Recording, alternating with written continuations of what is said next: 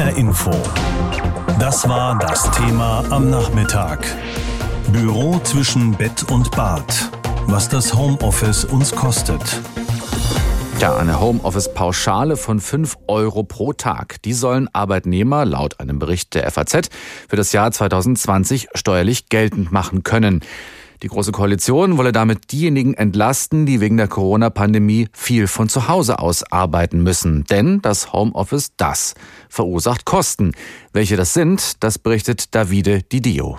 Konkret geht es um die Kosten für den Haushalt. Wer im Homeoffice arbeitet, der muss auch für acht Stunden die Kosten zahlen, die sonst der Arbeitgeber übernehmen würde. Und zwar Strom und Heizung. Zuerst Strom. Handy aufladen, Desktop-PC hochfahren, Monitor anschalten. Bei einem durchschnittlichen Strompreis von 30 Cent pro Kilowattstunde berechnet das Vergleichsportal Veribox dafür ungefähr 50,5 Cent pro Arbeitstag. Wer aber einen Laptop benutzt, der spart. Der verbraucht weniger Strom.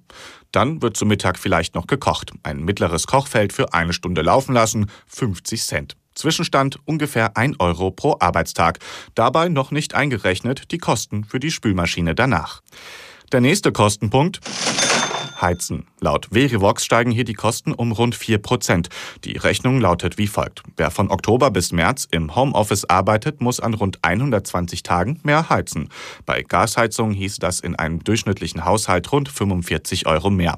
Bei Öl würden 33 Euro mehr anfallen. Dazu kommen noch generell höhere Kosten wegen des gestiegenen Gaspreisniveaus. Zuletzt gibt es noch die Kosten die sich schwer pauschal beziffern lassen. Zum Beispiel Büromaterial, Druckerpatronen oder ein höhenverstellbarer Tisch für den Rücken. Je nach Anschaffung und Nutzen, also privat oder geschäftlich, lassen sich hier immerhin Kosten vom Arbeitgeber oder Finanzamt erstatten. Was heißt das unterm Strich? Wer zu Hause arbeitet und die gleichen Vorzüge des Arbeitsplatzes genießen will, wie zum Beispiel Strom und ein warmes Zimmer, der würde im Zeitraum von Oktober bis März rund 165 Euro mehr zahlen. Nur für die Arbeit. Das Homeoffice verursacht Kosten und welche das sind, das hat Davide Didio für uns mal aufgelistet. Wegen der Corona-Krise arbeiten so viele Menschen wie noch nie von zu Hause aus. Nach Angaben des Bundesarbeitsministeriums ist rund ein Drittel der Beschäftigten zumindest zeitweise im Homeoffice. Vor der Krise waren es demnach nur 12 Prozent. Das Arbeiten zu Hause hat Klar, Vor- und Nachteile. Viele Arbeitnehmer können sich aber für die Zukunft, also nach der Corona-Pandemie, eine Mischung aus Büro und Homeoffice durchaus vorstellen. Lars Hofmann hat sich bei Beschäftigten und Betrieben umgehört, welche Erfahrungen sie mit dem Homeoffice so gemacht haben. Marie Biel sitzt in Jeans und Bluse zu Hause am Laptop. Mit einer Kundin macht die Badberaterin einen virtuellen Rundgang. Wir kommen hier die Tür rein. Dann ist hier die Badewanne, die Sie ja gerne haben wollten mit der Wannenrandarmatur.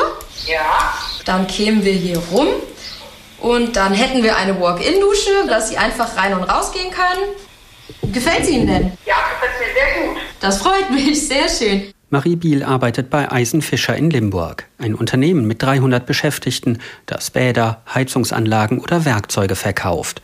Die 25-Jährige arbeitet seit Mitte März im Homeoffice berät also nur noch am Laptop. Es gab es vorher auch nicht. Also digitale Badberatung gab es überhaupt nicht. Es war alles halt vor Ort. Ich muss sagen, ich war am Anfang, habe ich noch so gedacht, hm, okay, so gerade wenn man es nicht vor Ort sieht, ob das bei den Kunden so ankommt, aber es kommt super an. Marie Biel hatte vorher noch nie im Homeoffice gearbeitet. Jetzt kann sie sich vorstellen, nach Corona zumindest ein, zwei Tage die Woche von zu Hause aus zu arbeiten. Mehr aber nicht. Jetzt nur, ich sag mal, ne, mit meinen Kollegen und da vor Ort ist auch toll. Aber so eine Mischung, also ich würde das machen, ja. Aber nicht alle der rund 80 Mitarbeiter bei Eisenfischer, die plötzlich ins Homeoffice mussten, sind so angetan von dieser Möglichkeit. Eisenfischer Rüdiger Fink, guten Tag. Nach wochenlangem Arbeiten von zu Hause aus durfte Verkaufsleiter Rüdiger Fink ja. jetzt wieder zurück ins Büro. Okay, machen wir so dann. Ja? Dankeschön. Sein Fazit ist klar. Zu Hause mit dem Telefon und am Computer arbeiten, Kollegen und Kunden per Videokonferenz sehen das funktioniere schon. Aber ein Meeting bringt für mich persönlich dann doch mehr wie ein Telefonat oder wie eine Videokonferenz. Und ich bin jetzt wieder happy oder ganz froh, auch äh, die Kollegen wieder persönlich zu sehen. Genau das, der persönliche Kontakt, ist für viele der Knackpunkt beim Homeoffice. Beim Autozulieferer Elkamet im mittelhessischen Biedenkopf arbeiten rund 850 Menschen, die meisten in der Produktion. Björn Grunert ist bei Elkamet für das Geschäftsfeld Beleuchtung verantwortlich. Er sagt, Viele, die jetzt von zu Hause aus arbeiten, seien froh, wenigstens von Zeit zu Zeit ins Büro zu dürfen. Es habe sich aber auch gezeigt, dass zu Hause oft effizienter gearbeitet werde. Deshalb soll Homeoffice beim Zulieferer Elkamet auch nach der Corona-Pandemie weiter ausgebaut werden. Absolutes Zukunftsmodell. Ähm, wir werden das Thema weiter vorantreiben im Unternehmen, haben schon eine kleine Arbeitsgruppe, die sich damit befasst. Wir haben Umfragen gemacht bei den Mitarbeitern, weil wir extrem viele positive Effekte sehen, auch als Firma, weil es ja auch was mit Mitarbeitern Mitarbeiterzufriedenheit zu tun hat. Aber eben nicht jeder ist dafür gemacht. Ein Tisch und ein Stuhl im Wohnzimmer oder im Schlafzimmer ist also das neue Büro. Das heißt aber eben auch, dass sich allein der Strom- und Heizbedarf erhöht, weil man eben mehr zu Hause ist. Nach einem Bericht der FAZ plant die Große Koalition eine dementsprechende Entlastung für Homeoffice-Arbeitnehmer. Die Rede ist von einer Steuerpauschale von 5 Euro pro Tag, höchstens aber 600 Euro pro Jahr. Darüber habe ich gesprochen mit Rainer Holznagel, Präsident des Bundes der Steuerzahler. Wie stehen Sie dazu? Ist es zu viel oder zu wenig? Also die 5 Euro pro Tag sind durchaus ein passabler Schritt nach vorne. Wir hätten uns natürlich immer mehr vorstellen können, aber fünf Euro am Tag ist ein guter Anfang. Was gar nicht geht, ist eine Deckelung. Das bedeutet ja, dass nicht im Zweifel alle Tage, die ich im Homeoffice verbringe, anerkannt werden. Dementsprechend muss aus meiner Sicht unbedingt die Deckelung weg, damit auch tatsächlich die Kosten, die ich habe, die zwangsläufig entstanden sind, auch dementsprechend erklären kann. Erklären Sie uns das bitte nochmal ganz kurz, wie das sich jetzt en Detail verhält. Wenn ich nun von zu Hause aus arbeite, viel von zu Hause aus arbeite, wie pingelig guckt dann eigentlich der Staat noch oder das Finanzamt, ob ich ein reines Arbeitszimmer habe? Das war ja eigentlich immer so. Genau hier liegt das Problem. Deswegen hätten wir uns eine Entscheidung schon im Sommer gewünscht. Derzeit ist es so, dass man fast gar nicht ein Arbeitszimmer steuerlich geltend machen kann. Es sei denn, es ist abgeschlossen, 90 Prozent nur für die berufliche Nutzung dienen und so weiter und so fort. Die Realität sieht aber anders aus. Die Menschen haben teilweise von der Essecke im Wohnzimmer oder vom Schlafzimmer heraus in einer Arbeitsecke gearbeitet und deswegen muss eine Pauschale her und die fünf Euro pro Tag sind schon vernünftig. Das heißt, hier wird pauschal abgegolten, dass von zu Hause gearbeitet wird, ohne dass man jetzt mit großem Nachweis das äh, dem Finanzamt darlegt. Aber man muss eben auch deutlich sagen, dass es eben nicht ausreicht, hier eine Deckelung einzuführen. Es gibt ja Menschen, die tatsächlich fast ein gesamtes Jahr jetzt zu Hause arbeiten müssen und die würden mit einer Deckelung natürlich nicht gut hinkommen. Insofern ist es richtig, keine Deckelung durchzuführen und alle Kosten, die entstehen, müssen dementsprechend auch zur Geltung gebracht werden. Es gibt ja jetzt schon eine Arbeitnehmerpauschale von 1000 Euro. Kommen diese 600 Euro, die angedachten, jetzt eigentlich noch obendrauf? Ja, hier müssen wir aufpassen. Wir sagen ganz eindeutig, die müssen damit inkludiert werden. Das heißt, dass die Homeoffice-Pauschale inklusive des Arbeitnehmerpauschbetrag betrachtet werden müssen. Warum? Weil wir sonst eine Privilegierung vornehmen müssen werden. Das geht nicht. Es gibt sehr viele Menschen, die auch weiterhin zur Arbeit fahren oder gehen müssen. Und äh, deswegen ist es auch richtig, das insgesamt zu betrachten. Und vor dem Hintergrund sollte man aufpassen, dass man auch weiterhin das Steuersystem so ausgeschaltet, dass es eine Gleichberechtigung gibt. Und deswegen sagen wir, es darf nicht nebenher oder obendrauf laufen, sondern es muss inklusive gestaltet werden, so dass auch letzten Endes diejenigen, die zur Arbeit fahren, genauso behandelt werden wie diejenigen, die im Homeoffice sind. Bisher konnte ein Arbeitnehmer die Fahrt zur Arbeit steuerlich geltend machen. Das fällt nun in Zeiten des Zuhausearbeitens weg, zumindest für einige. Wie rechnet sich für einen Arbeitnehmer diese Homeoffice-Pauschale, wenn sie denn kommt, wenn die Fahrtkosten zur Arbeit aber wiederum wegfallen? Ja, genau, das ist ja der Ansatz, den wir verfolgen. Wenn mhm. jemand zur Arbeit fährt, dann muss er die über die Entfernungspauschale auch geltend machen können. Wenn er aber zu Hause bleibt, dann kommt die Homeoffice-Pauschale. Also das, was genau jetzt auch eingetreten ist, muss steuerlich darstellbar sein. Und insofern werden wir auf der einen Seite mit diesem Vorschlag, das zu integrieren, realitätsgerecht die Kosten auch darstellen können und auf der anderen Seite nehmen wir keine Privilegierung vor.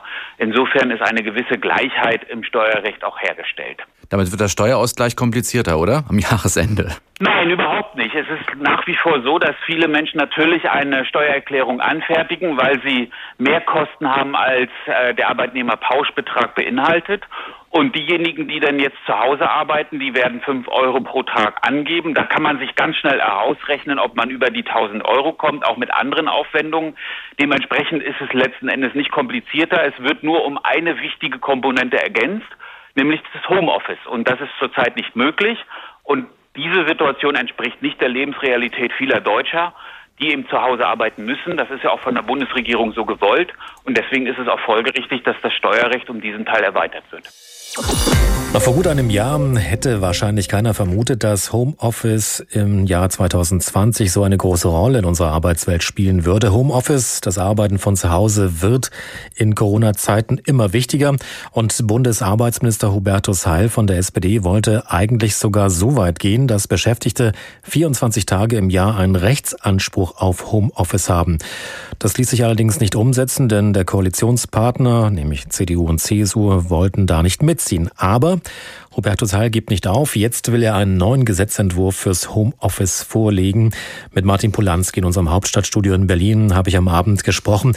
Wie sieht denn der, dieser abgewandelte Gesetzentwurf des Arbeitsministers aus? Ja, dieser abgewandelte Gesetzentwurf ist auch ziemlich abgespeckt, muss man sagen. Also aus diesem Rechtsanspruch 24 Tage auf Homeoffice ist jetzt geworden, dass Arbeitnehmer das Recht bekommen sollen, ihren Wunsch nach Heimarbeit mit dem Arbeitgeber zu erörtern. Also, dass man eben das zum Thema machen kann.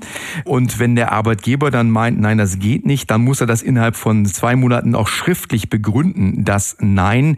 Wenn das unterbleiben sollte, diese schriftliche Begründung, dann gilt der Arbeitnehmerwunsch erst einmal für die ersten sechs Monate. Zudem will Hubertus Heil Lücken schließen beim Versicherungsschutz und auch äh, die Regelungen zur Erfassung der Arbeitszeit sollen für Homeoffice-Beschäftigte deutlicher, klarer formuliert werden. Welche Chancen hat denn dieser neue Entwurf in der großen Koalition, also mit den Partnern CDU und CSU? Ja, der ist ja ziemlich abgespeckt und auch im Koalitionsvertrag war ja bereits vorgesehen vor drei Jahren, äh, dass eben mobile Arbeit tatsächlich gefördert werden soll und dass ein Rechtsrahmen erstellt werden soll äh, mit dem Auskunftsanspruch. Auch dem ist Hubertus Hall jetzt nachgekommen. Von daher kann die Union da nicht glatt Nein sagen. Man muss auch sagen, dass der Entwurf jetzt auch in die Ressortabstimmung geht. Das ist schon mal mehr als der erste Entwurf. Der ist da nämlich nie hingekommen, weil das Kanzleramt das gleich blockiert hat.